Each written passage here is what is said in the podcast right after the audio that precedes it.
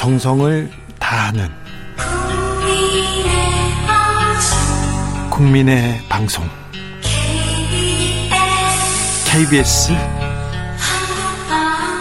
주진우 라이브, 그냥 그렇다고요. 주진우 라이브 함께하고 계십니다. 라디오 정보센터 다녀오겠습니다. 정한나 씨. 정비로 이어가겠습니다. 조경태 의원님, 네네.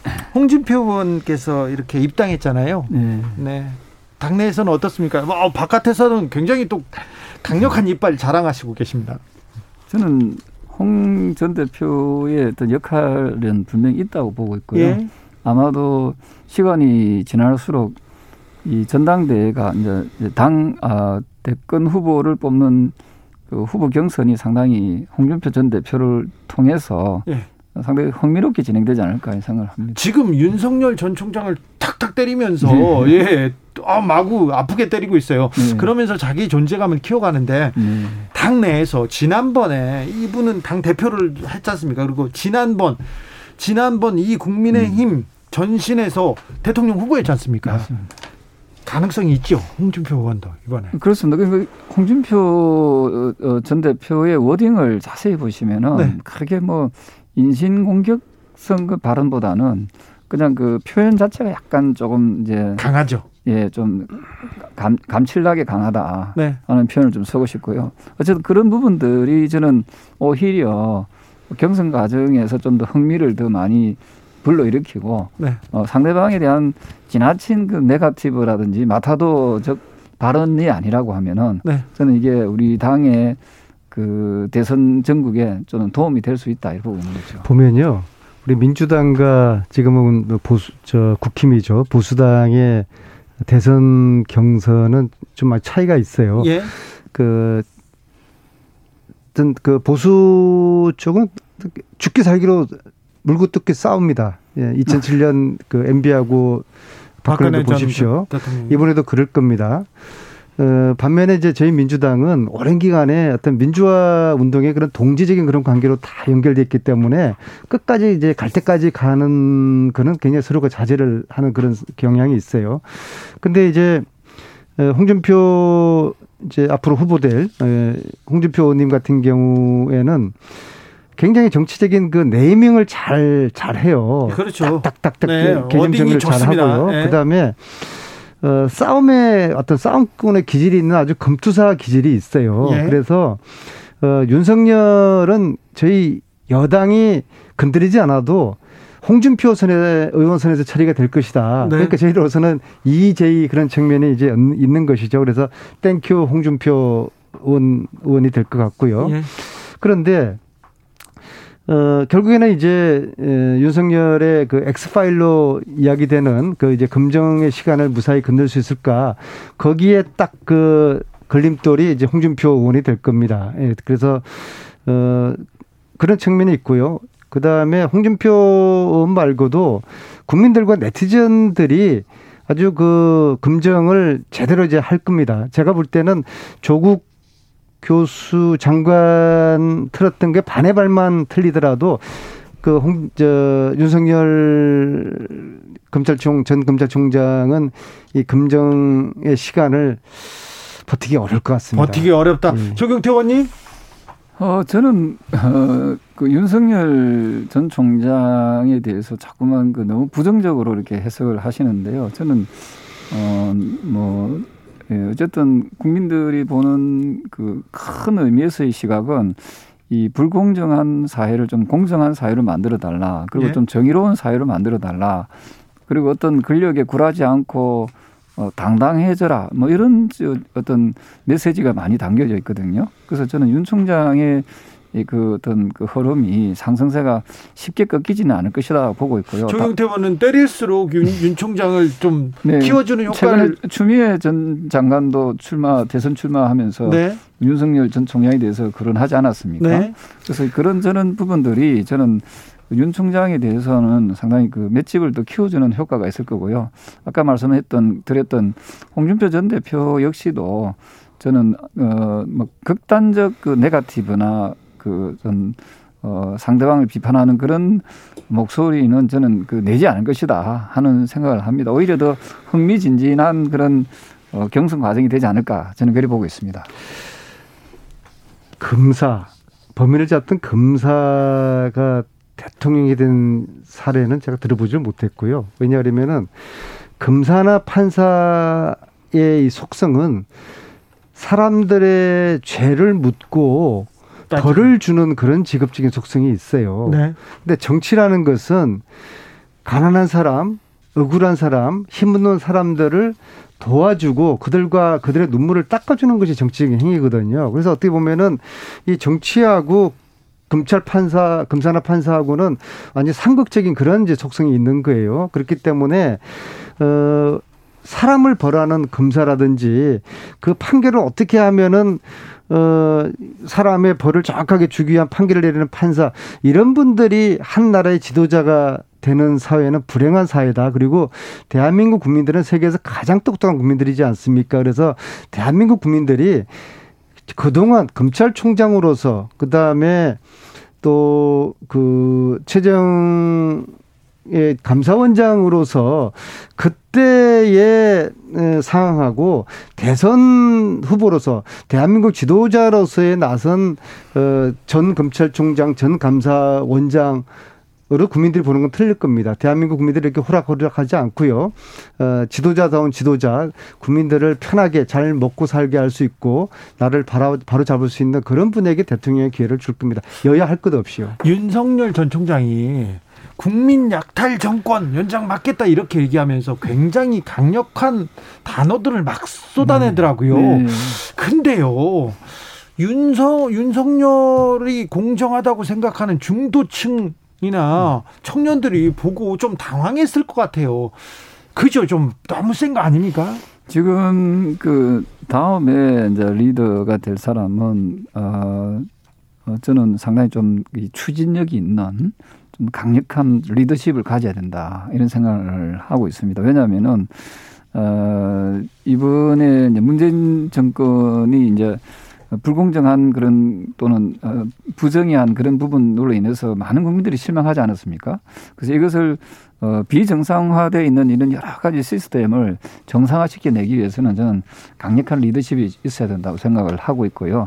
어떤 압력이나 힘에 굴복하지 않는 그런 리더가 저는 이번에 나와야 된다라고 봤을 때 윤 전 총장에 대한 기대감은 그 어느 때보다 크지 않은가 이런 생각을 하고 있습니다. 국민들의 이 정권에 대한 실망, 기대가 컸으니까 실망도 커요. 그런데 정권 후반기에 지금 지지율이 40%에서 43% 이렇게 이 정도 수준까지 나오는 것 같은데 역대에서는. 저는 그거 믿지 않습니다. 그건 안 믿어요? 저는 그 사실상 그 나오는 여러 가지 여론들, 실질적으로 느끼는 피부에 와닿는 그 여론들을 들어보면요. 네.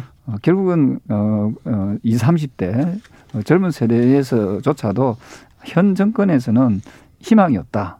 그리고 또 많은 또 중상층 이상에 계시는 분들도 지금 더 이상 이대로 가면은 우리나라 경제를 엄청나게 망가뜨릴 수 있기 때문에 정권 교체는 필연적이다. 이렇게 보는 분들이 많이 있는 것 같아요. 하면서 군요.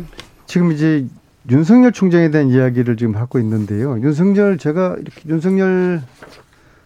그 대선 후보의 출마 선언하고 이재명 출마 선언을 제가 한번 자세히 봤는데 네. 윤석열 전 총장의 출마 선언문 이거는 페이지는 두꺼운데 별 내용이 그냥 현 정권에 대한 원색적인 비난밖에 없어요. 그리고 상당히 좀 이념적이에요. 자유민주주의 이야기를 하면서요. 그리고 아주 원색적 비판을 하고 있고요. 특히 공정하면 대한민국이 아주 잘 되는 것처럼. 사실 공정은 하나의 수단인데 말이에요. 근데 사실은 이재명 지사가 오늘 출마 선언한 것처럼 실질적으로 어떤 경제를 살리겠다, 경제를 부흥시키겠다라는 약간 좀 키워드를 가져야만이 미래에 대한 비전과 대안이 될 수 있는 것인데 윤석열 후보는 대체 무엇을 하겠다는 건지 그게 잘 이해가 안 됩니다. 문재인 정부 역시도 경제 살리겠다, 일자리 많이 만들겠다 했지만 결과론적으로 경제를 살리지 못하고 일자리도 만들지 못했습니다. 여기까지 하겠습니다. 정비록 마무리할 시간이 됐어요. 시간 다 됐습니다. 오늘도 감사했습니다. 조경태, 안민석, 조경태 의원이었습니다. 네, 네 감사합니다. 정치 피로, 사건 사고로 인한 피로, 고달픈 일상에서 오는 피로. 오늘 시사하셨습니까? 경험해보세요. 들은 날과 안 들은 날의 차이. 여러분의 피로를 날려줄 저녁 한 끼 시사 추진우 라이브.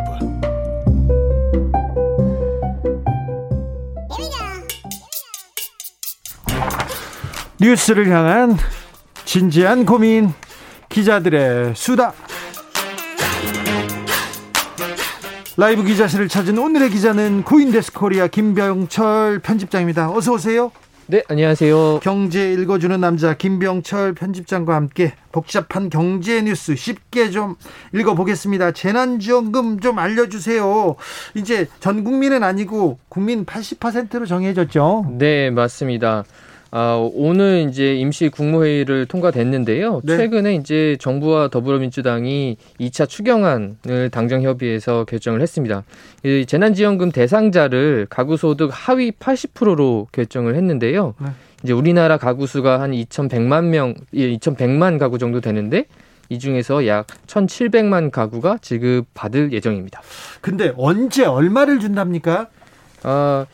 이게 지금 9월 달 빠르면 8월 말, 네. 아니면 9월 초에 될 예정이고요. 예. 지금 그래서 추석 전에 지급될 것으로 좀 예정이 됩니다. 아무튼 근데 여당에서는 전 국민한테 다 고생했으니까 다 줘야 된다 하는데 결국 80%로 이렇게 조정이 됐어요. 네, 맞습니다. 이제 민주당에서는 전 국민 보편 지급해야 된다라고 계속 주장을 좀 해왔었는데 정부 입장에서는 이제 약간 피해를 많이 받거나 취약계층한테 좀 더 지원하는 게 낫지 않냐 해서 70% 선별 지급을 고수를 하다가 이제 양쪽에서 합의를 해서 한 80% 소득 하위 80% 가구로 이제 결정을 한 거죠. 네. 이게 금액이 1인당 한 25만 원 정도 예상이 돼요. 그래서 1인 가구 25만 원, 뭐 2인 가구 50만 원 이렇게 25만 원씩 늘어나는 예정입니다. 아무튼 코로나로 고생했다고 국가에서 돈을 준다고 합니다. 소상공인은 두텁게 그래서 최대 900만 원까지 지급한다는데 우리나라 재난지원금 지급 속도가 다른 나라하고 비교해 볼 때 네. 굉장히 빠르고 신속하게 준다면서요? 네, 맞습니다. 이게 작년에 재난지원금 지급하면서 약간 이슈가 됐었는데요. 이제 작년에 한 뭐 6월 이 정도에 한국이랑 일본이랑 이제 비슷한 시기에 재난지원금 지급을 결정을 했어요. 예? 근데 이제 한 3주 후에 한국에서는 벌써 80% 가구가 재난지원금을 쓰기 시작했는데 일본에서는 이제 한 20% 정도만 지자체에서 지급을 시작한 거예요. 한국에서는 오늘부터 준다 그러면 오늘 내일 막 몇백만 명이 다 받았어요. 네. 그런데 일본은 네, 늦군요. 왜 그렇습니까? 이게 두 가지 이유인데요. 하나는 이제 우리나라 신용카드 인프라가 너무 잘 되어 있어서 한국에서는 신용카드 포인트로 나눠줬잖아요. 네. 그게 하나 있고 또 하나는 이제 주민등록증이 한국에서는 굉장히 잘 되어 있는데 우리나라처럼 이렇게 신분증 제도가 단일화되어 있는 나라가 많지는 않습니다. 맞아요. 미국도 그렇고요. 선진국도 주민등록 그리고 운전면허증 이게 정확하지 않습니다. 네, 맞아요. 그래서 신청하려면 온라인에서 하려면 이제 신분증이 명확하면 빨리 되잖아요. 그래서 네. 약간 행정 처리가 굉장히 빠르고 디지털 행정이 굉장히 빨라서 한국에서 재난지원금 지급이 빨랐었다 이런 평가가 있습니다. 코인 뉴스도 좀 물어볼게요. 지금 무더기 상패 계속 얘기 나오는데 코인 시장은 어떻게 돼가고 있습니까? 네, 최근에 이제 업비트가 24종 빗썸이 4종, 코인빗이 8종을 상장 폐지를 했는데요. 네. 앞으로 이제 상장 폐지가 계속 이어질 것으로 좀 예상이 돼요. 네.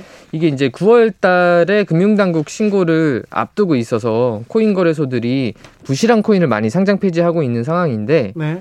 이게 보면은 지금 업비트가 한 24개를 했지만 사실 따지고 보면은 빗썸과 코인원이 올해 상장한 게 52개, 이제 39개 됐거든요. 네. 그러면 근데 따지고 보면 빗썸은 올해 4개를 상장했는데 상패를 36개를 했어요. 예. 근데 빗썸은 52개, 코인원은 이제 39개니까 앞으로 훨씬 더 많은 상패가 이루어지지 않을까라고 예상하는 게 좀 합리적인 것 같습니다. 자, 코인에 투자하고 있는 분들, 앞으로 투자하겠다고 생각하는 분들 어떤 부분을 확인해야 혹시 피해를 피해를 피할 수 있습니까? 네, 한 세 가지 정도 정리할 수 있을 것 같아요. 최근에 상장 폐지된 코인들 좀 살펴보면 공통점이 세 가지인데요. 네. 첫째는 소수 거래소에서만 상장된 코인. 네. 예를 들어 5개 이내 거래소에만 상장돼 있는 거죠.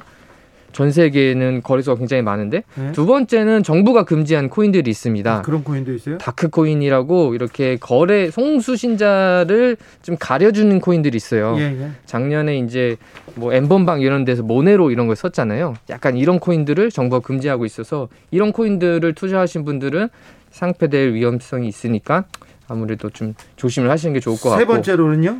세 번째는 개발이 멈춘 코인들이 있습니다. 예.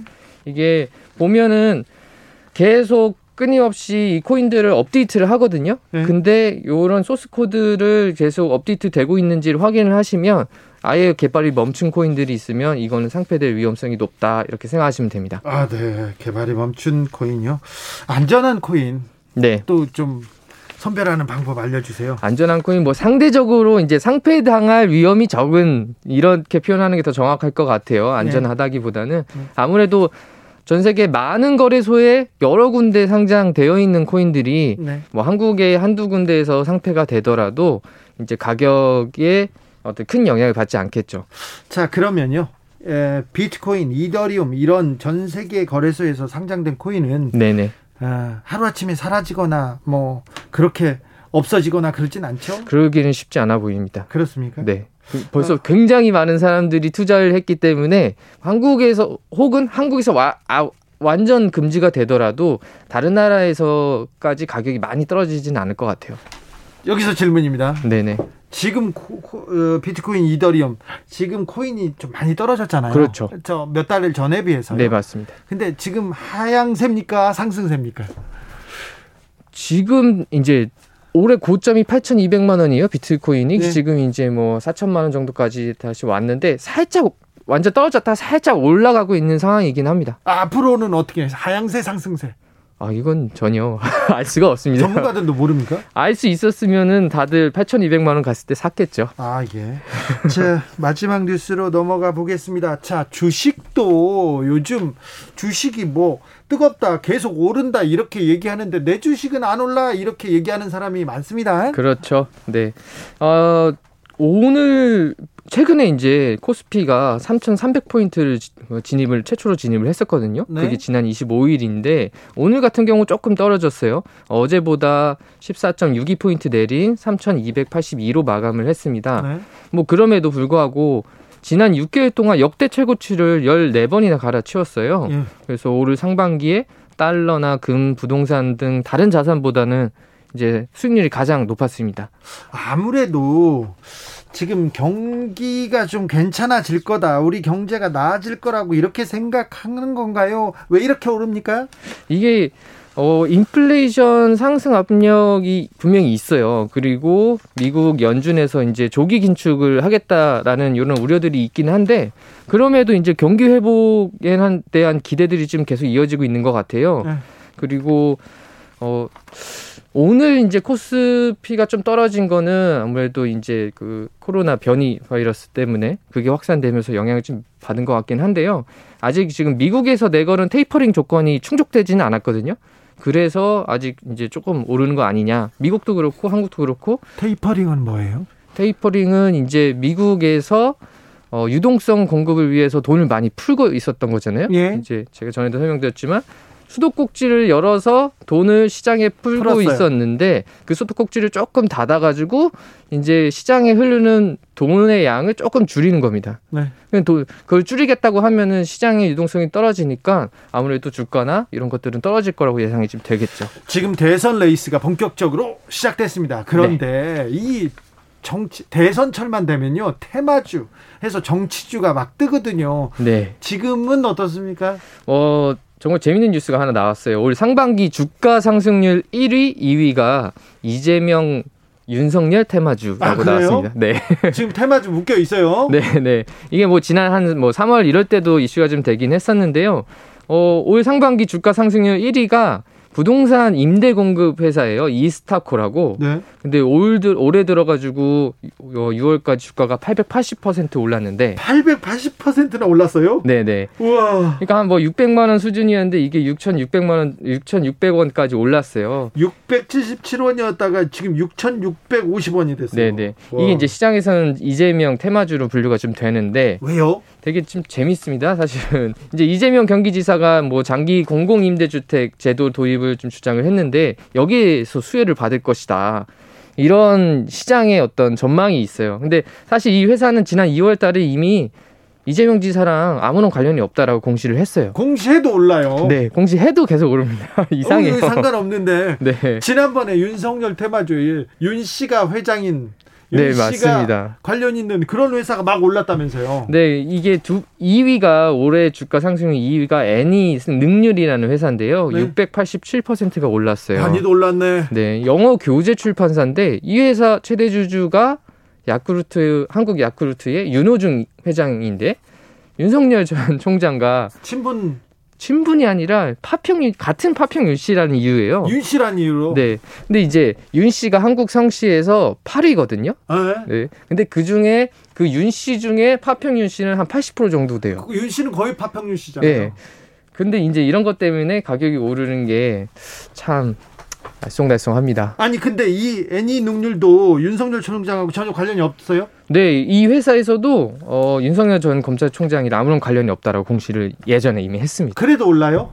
그러게 말입니다. 왜 주식은 이런 상식적이지 않은 일이 이렇게 통용될까요? 아, 모르겠습니다. 그러니까 사실은 뭐 코인도 그렇고 주식도 그렇고 이런 테마주들이 좀 있는데 다들 알기는 아는 것 같아요. 이게 어떤 펀더멘털이나 혹은 실적 때문에 오르는 건 아니란 건 아는데 누군가가 여기서 들어와서 산다면 나도 그때 들어가가지고 미리 팔면 되지 않을까? 이런 심리인 것 같습니다. 심리인가요? 누가 이게 작전하고 그러진 않을까요? 아, 작전도 분명히 있겠죠. 그럴까요? 파평윤 씨 작전은 누가 했는지 모르겠지만 아, 좀 이해가 안 되는데 그렇게 진행됩니다. 아, 경제 어려워요. 주식 어렵습니다. 지금까지 기자들의 수다 김병철 편집장이었습니다. 감사합니다. 교통정보센터로 가겠습니다. 이승미 씨.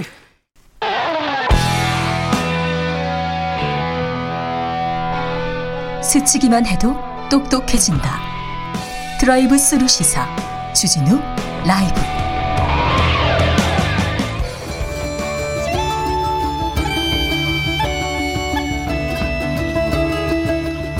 주진우 라이브 특별기획 도올의 왜 2021년 젊은 동학이 온다 제1부.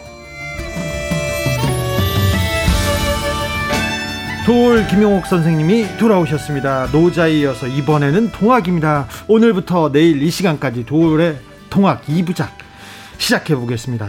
1894년 동학을 2021년에 젊은이들이 왜 이 코로나 시대에 왜 동학을 알아야 되는지 동학을 재해석했습니다. 도올 선생님의 동학 특강 함께하겠습니다.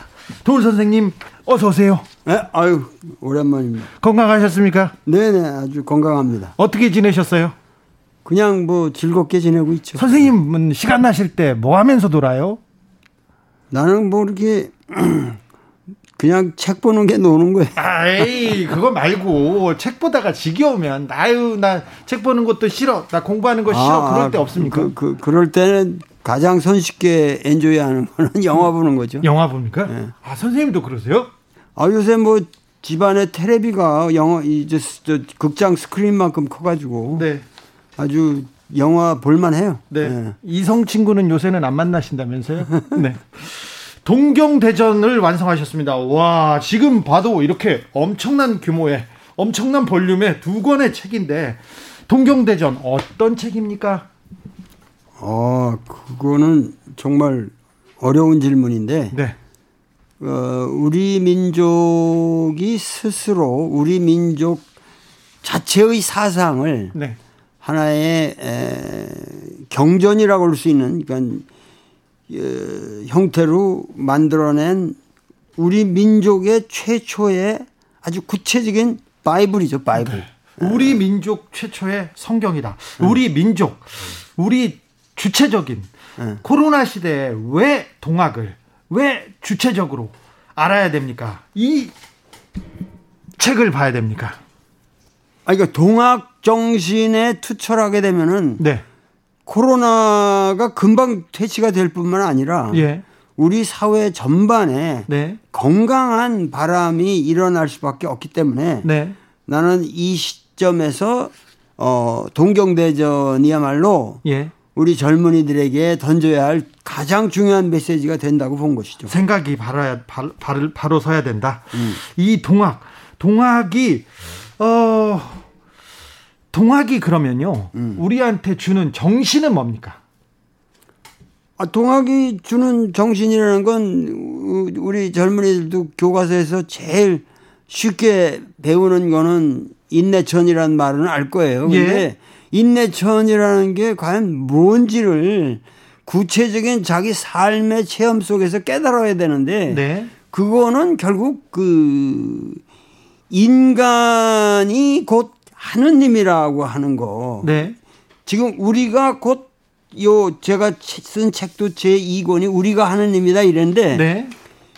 결국 그것은 인간을 하느님과 같은 존재로 볼 적에만이 이 우리가 말하는 정치, 이 문화 모든 면에서의 평등이라는 개념이 성립할 수 있다고 보는 거죠. 그렇죠. 네. 요새 특별히 젊은 세대들이 아, 내가 뭐 공부한다고 내가 열심히 일한다고 뭐가 되겠어. 이생은 틀렸어. 이런 사람들도 많고요. 자포자기하는 사람도 많습니다. 그래서 내가 곧 하늘이다. 이런 생각을 좀 가져야 됩니까? 그렇죠. 인간이라는 존재처럼 존엄한 존재가 없다라는 그러니까 그 생각, 그 가정에서부터 자기 인생을 출발해야 되는데 네. 요새는 전부가 인간은 죄인이다. 나는 형편없는 하나의 초라한 인간이다라고 하는 엉뚱한 전제에서 자기 비하적인 존재에서 인생을 출발한다는 것 자체가 그렇죠. 잘못되어 있는 거죠. 그렇죠. 지금은 가만히 있으면 나는 거지돼. 나는 가만히 있으면 후퇴해. 막 이런 생각이 많은 것 같습니다. 그런데 서양의 기독교 하나님이 있고 나의 존재를 찾는 거. 아니 그런데 우리 수운 선생은 사람이 하늘이다, 내가 하늘이다, 오히려 훨씬 더 뭐라고 해야 돼, 큰 세계관을 펼쳤어요. 그러니까는 이 서양의 사상이라고 하는 거는 하느님 앞에 모든 인간이 평등하다고 하는 게 예수 사상의 핵심이란 말이에요. 그런데 예?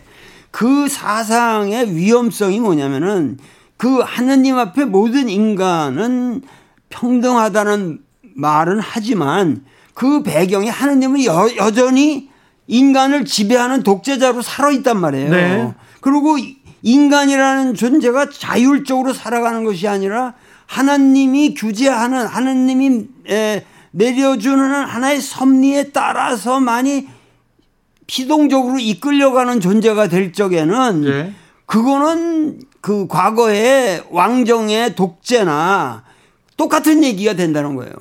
예. 그래서 궁극적으로 인간과 우리가 평등을 말한다면 인간 사이에서의 평등이 아니라 네.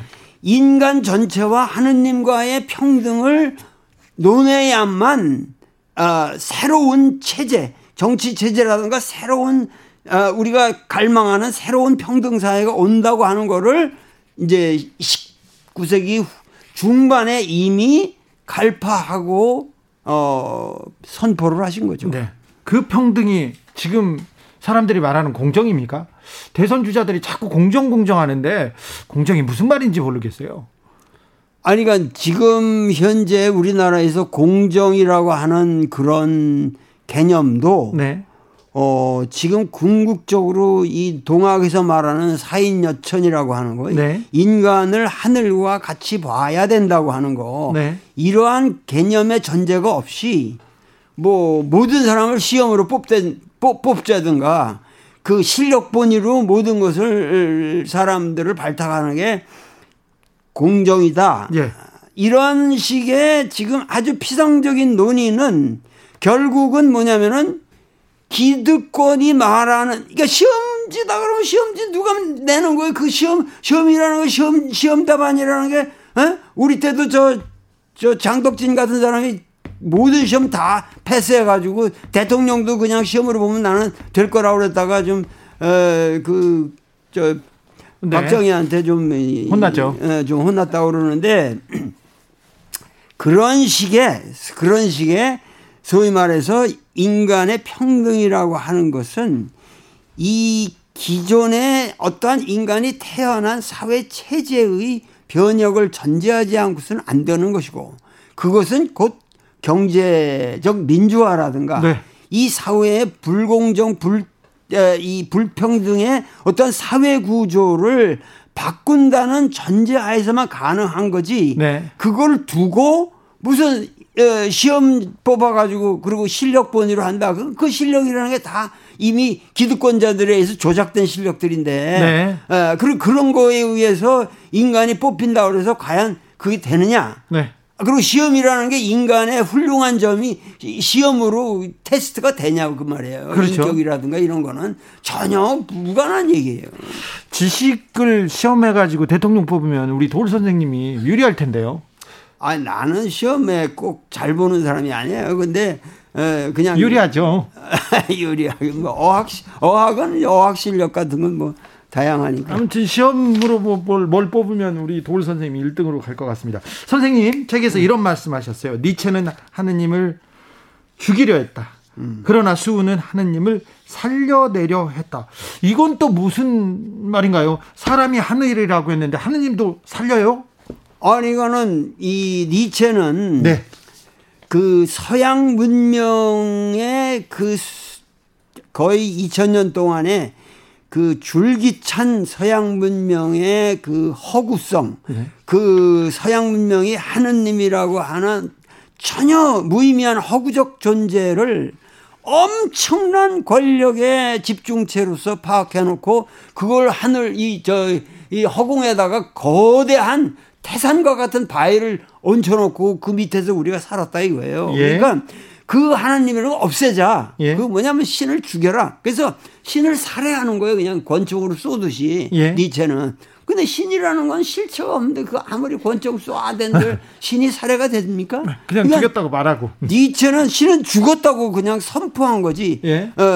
살해하는 방법이 없어요. 예. 그러니까 이게 기독교인들이라든가 대형교회 목사님도 니체 같은 논리는 건 유치해서 그건 뭐 우리가 반박할 여지도 없다고 생각하세요. 그런데 네.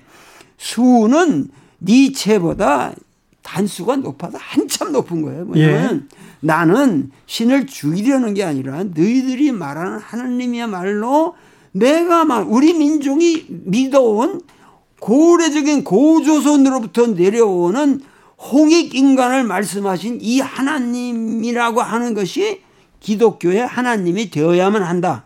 그래서 이 사람은 동학을 얘기했지만 동학이라는 말이 서양의 서학에 대항하는 것이 아니라 너희들이 말하는 서학이라는 게 내가 말하는 동학으로 포섭되어야만 진정으로 하느님은 하느님으로서의 의미를 가질 수 있다. 그래서 네. 이 수운의 이 하느님 사상은 하느님을 살려내는 네. 진정한 기독교인이 되려면 동학을 알아야 돼요. 동학을 알아야 됩니다. 네, 동학을 믿어야, 동학을 알아야 믿는다는 말은 안 하니까 예. 동학을 알아야 하느님을 섬길 수 있게 되죠. 네, 2부의 제목이 우리가 하느님이다입니다. 1부는 나는 코리안이다. 저는 코리안이고요. 우리가 하느님. 그러면 우리도 저도 하느님이 될 수 있는 건가요? 아니, 이게 제 1권이 네. 나는 코리안이다라고 네. 했고 이게 왜 그러냐면은 이 동경대전이라는 책이 일종의 그 우리 민족의 아이덴티티 우리가 아이덴티티 크라이시스를 갖고 있거든. 지금 뭐냐면 모든 사람들이 과연 한국인이라고 하는 이게 뭐고 한국인으로서 내가 프라이드를 갖는다 그럴 때 그 프라이드의 근원이 뭐냐? 우리 민족의 사상이 뭐냐? 이거를 가지고 고민한단 말이에요. 그렇죠. 그러니까 네. 우리 민족의 사상이 뭐가 있냐. 그거 없기 때문에 예술에도 믿어야겠다. 다 이런 식으로 가는 거거든. 근데 이거는 뭐냐면 내가 나는 코리안이다라는 제목을 받는 건 한국인이 되기 위해서는 여기에 이미 쓰여져 있는 이 진리를 깨달으면 된다. 이거 한국인의 아이덴티티에 관한 것이고 예. 그 실내용은 바로 우리가 하느님이다. 네. 이 하느님이라고 하는 것을 여기다가 이제 말씀하신 거거든요. 네. 근데 아까 질문이 뭐였죠? 질문이요? 응. 지나갈게요. 응. 제가 사이비 종교를 하나 만들 것도 아니고요. 응. 저의 질문이 응. 선생님의 말로 다 해소가 됐습니다. 응. 작년 10월에 선생님이 노자를 들고 왔습니다. 노자의 정신을 얘기하면서 현 문명에서 현 시대에서 노자의 생각이 굉장히 우리한테 시급한 문제다 이렇게 얘기했는데, 자, 노자와 동학 이 시대를 꿰뚫는 정신이 있기 때문에 선생님이 지금 동학 얘기를 하시는 거 아닙니까? 자, 노자에서 동학으로 왜 나는 지금 이 얘기를 하고 있다 말씀해 주십시오. 그러니까 노자의 사상이라는 거를 나는 중국 선진 시대의 하나의 사상가의 사상으로 얘기한 것이 아니라, 네, 노자라고 하는 그 사상은 중국 사회에서도 제대로 이 수용이 된 적이 없어요. 예. 그러니까 중국에서의 노자 사상이라는 게 나는 그 근원을 파고 들어가면 우리 민족의 고조선 문명에 깔려 있는 사유가 노자에게 영향을 주었다. 이렇게 보고 결국 중원의 사상도 우리 고조선 문명과의 그 교섭 속에서 성립했다. 그러니까 이 노자 사상이라든가 이런 것이 무의의 사상이라든가 이 도의 사상이 그냥 이 중국의 사상으로서가 아니라 사실은 우리 민족의 사상으로 만만히 흘러오다가 이것이 동학으로 표현된 거란 말이에요. 네. 그러니까 동학 사상은 단순히 19세기 중엽에 경주 용담에 살던 어떤 청년이 주창한 사상이라기보다는 유구한 우리 민족의 정신사의 어떤 흐름이 이 근대적인 정신으로서 아주 명료하게 구체화된 그러한 사건이기 때문에 여기 속에서는 이 동경대전과 노자를 이렇게 같이 놓고 보면은 일맥상통할 뿐만 아니라 서로 상보적인 그런 사유체계가 있다는 거죠. 그래서 2021년에 지금 이 동학을 다시 공부해야 되는 이유는요? 동학을 다시 공부하게 되는 이유? 네. 그건 동학을 우리가 공부하게 됨으로써 결국은 제일 중요한 것은 결국 나의 주체성을 확립할 수 있다는 거죠. 네. 오늘 BTS가 네. 이렇게 세계적으로 나가고 모든 우리 민족이 지금 21세기를 맞이해서 그야말로 세계적으로 존경을 받는 어떠한 이 문화의 시민으로서 좀 대접받기 시작하고 있거든요. 한국 문화도 그렇고요, K-방역도 그렇고 한국 경제도 그렇고요. 뭔가 모르게 잘 되고 있어요. 잘 되고 있는데 여기에 정신이 필요하다는 거죠. 그 잘 되고 있는 이 정신적인 바탕이 뭐냐. 네. 그 바탕을 우리가 자각해야 되고 또 전 세계 사람들한테 그걸 알려야 한단 말이에요. 예. 그거를 내가 알리는 것보다는 네. 이게 도올 김용옥의 사상이다라고 알리는 것보다는 그래서 네. 그 상당히 그런 걸 만들기에 그 고민을 하고 있었는데 네. 이 19세기 중엽이 이미 바이블이 우리 민족의 바이블이 내가 다시 쓸 필요가 없는 바이블이 완성돼 있었다고 할 적에 예. 이게 그 우연이 아니란 말이에요. 이게 네. 어마어마한 사건이란 말이에요. 알겠습니다. 동학하면 전봉준 그리고 이렇게 생각하는 사람이 많은데 동학의 창시자는 수운 최제우입니다. 최제우 선생은 어떤 사람이었습니까? 아니, 최제우라는 분은 그 경주뿐이죠. 경주뿐이고 이분은 엄청난 유학자 집안에서 태어난 분이에요. 근데 네. 왜 그런 퇴계나 뭐 이런 율곡과 같은 대접을 못 받냐면은 예. 어머니가 네. 재가녀란 말이에요. 아, 네. 그러니까 재가녀의 소생이라고 하는 건 어떤 면에서 서자보다도 더 천시를 당한 거예요. 그래가지고 과거에도 응시할 수가 없고, 근데 과거에 장원급제를 하는 사람보다 더 실력이 있었단 말이에요. 예. 그러니까 그 내면의 갈등이 얼마나 심했겠어요. 예. 그렇게 해서 아무것도 못하니 사회적으로 모든 게 단절이 된 거예요. 자기 어마어마한 실력은 가지고 있고 그 재능이 있었는데 그 단절 속에서 그걸 풀기 위해서 이 사람은 전 세계를 그 주유하는 그러한 행상으로 그 체험을 쌓는단 말이에요. 예.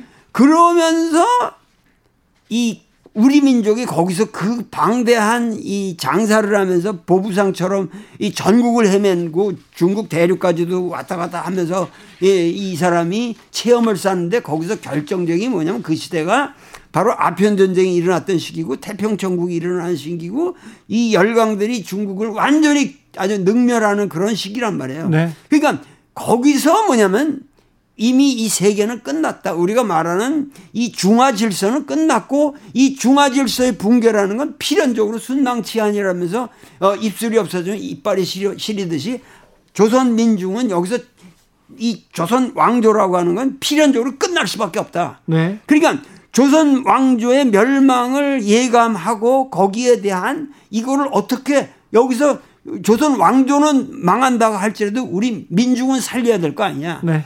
그 민중을 살리는 새로운 사상을 내놓지 않으면, 근데 그 새로운 사상이라는 건 뭐냐? 그것은 반드시 서학을 극복할 수 있는 본원적인 하느님 사상이 되어야만 한다. 이렇게 해서 수운이 나온 거예요. 예. 수운은 왜 동학을 외쳤을까요? 그 경험과 그 지식과 그 깨달음 끝에 이렇게 동학을 내놨을까요? 동학이라고 하는 것은 이 사람이 무슨 종교로 제창한 게 아니에요. 네. 그러니까 이 동학의 위대성은, 동학에는 믿는다는 얘기가 없어요. 동학을 믿는다라는 게 없어요. 이거 뭐냐면은 하나의 동학을 한다 그래요. 동학을 실천한다 그래요. 네. 그러니까 인간이 인간으로서 살면 되는 거예요. 그냥. 예. 어? 인간으로서 바르게 살면 되는 거예요. 하나님한테 진 눌려가지고 교회 나가서 사는 게 아니고, 하나의 독자적인 인간으로서 하나님 없이도 내가 하나님이라는 신념 하에서 독자적으로 살 수 있는 인간의 인간다움을 가르쳤을 뿐이다. 예. 그러니까는 믿는다라는 게 없고 조직이 없어요. 네. 이 사람은 만약에 위험한 시기가 닥치잖아요. 그러면 제자들한테 뭐라고 그러냐면, 야, 나 동학쟁이라고 선전하고 다니지 말고 동학을 포기해라. 나는 동학도라고는 말하지 말고 배교하라고 그럽니다. 기도라고 그래, 기도. 네. 버릴 기자에다 나의 도를. 만약에 동학도로 탄압을 받으면 바로 버려라. 버려라. 버리고 네가 사는 게 중요하다. 네가 사르고 현실적인 인간으로서 훌륭하게 사는 게 중요한 거지. 내가 언제 니들 보고 나한테 충직하고 나한테 로얄하라고 그랬느냐. 예수만이 진리다. 예수 믿는다고 해야지 거짓말하면 안 된다. 이게 아니라 누가 탄압을 하면 그냥 버려라. 네가 잘 사는 게 중요하지. 그렇지. 올바르게 그러니까 어떠한 경우에도 네가 인간으로서 산다고 하는 것이 중요하고, 동학이라고 하는 것은 어떠한 조직에 대한 충성이 아니라 너 인간으로서의 위대함을 우리가 말해주고 있는 것이다, 이거죠. 너는 위대하다. 네. 너는 하찮은 인간이 아니고, 네. 너는 우주고 너는 하느님이니까. 오케이.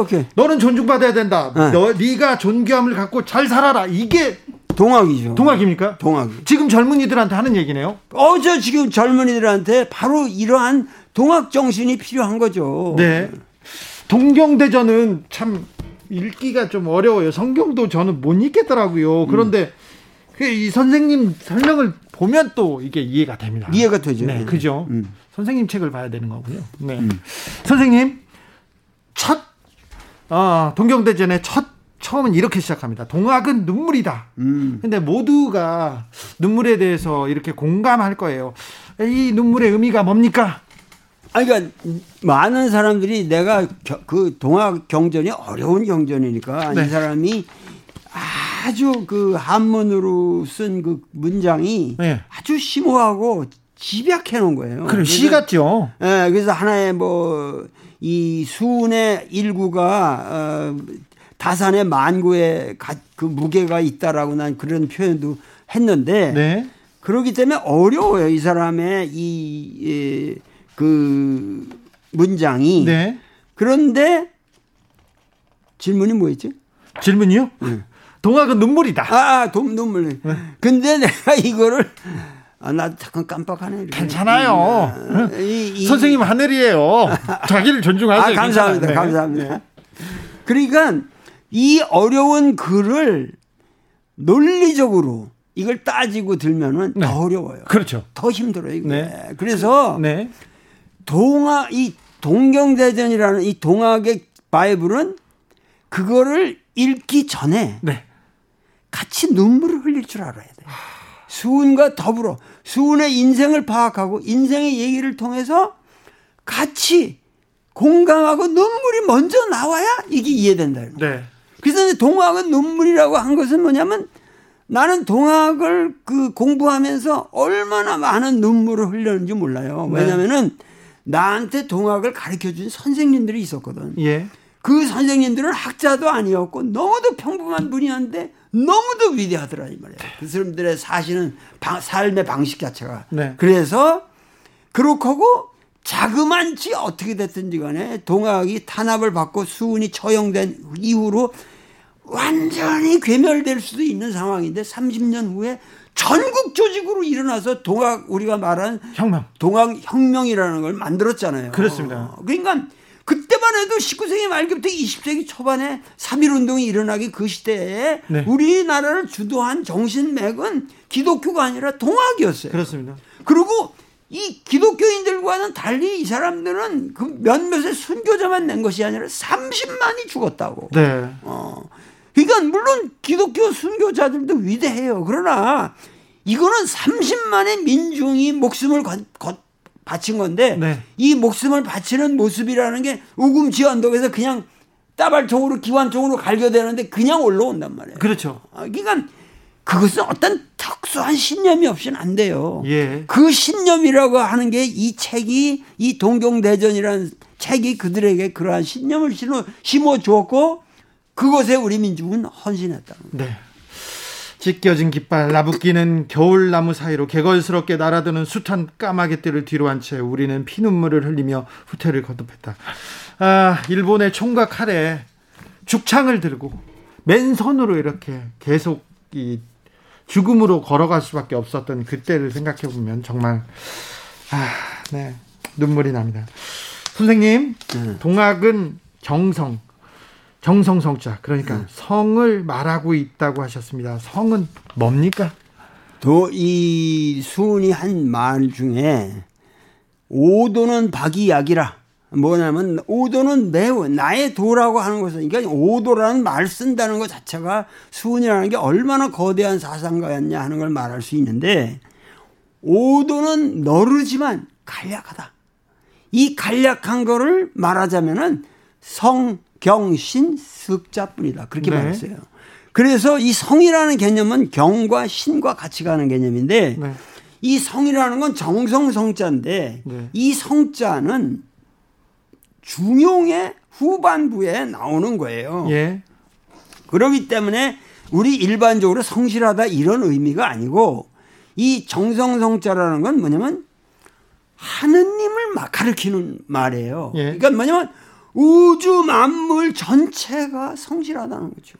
예. 지금 잘못된 건 인간분이에요. 코로나가 잘못된 건 잘못하고 있는 건 아니에요. 예. 코로나가 불성실한 게 아니에요. 우리가 네.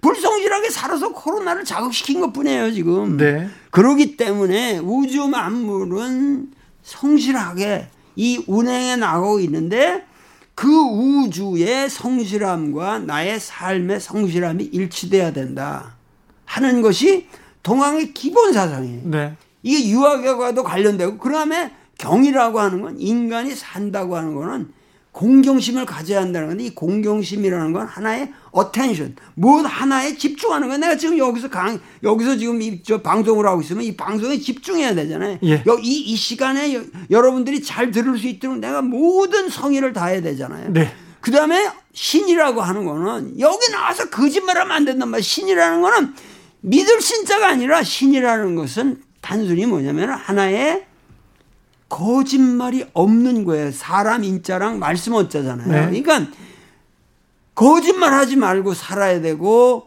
가짜뉴스 만들지 말고 살아야 되고 인간이 정말 인간으로서 산다는 것은 성경신 이 세자분이다 이렇게 말씀하시죠. 알겠습니다. 동학이 우리의 정신이기도 합니다. 독립운동의 정신이기도 하고 민주화운동의 정신이기도 했는데 왜 우리는 잘 몰랐을까요? 심지어 오해하고 있었을까요?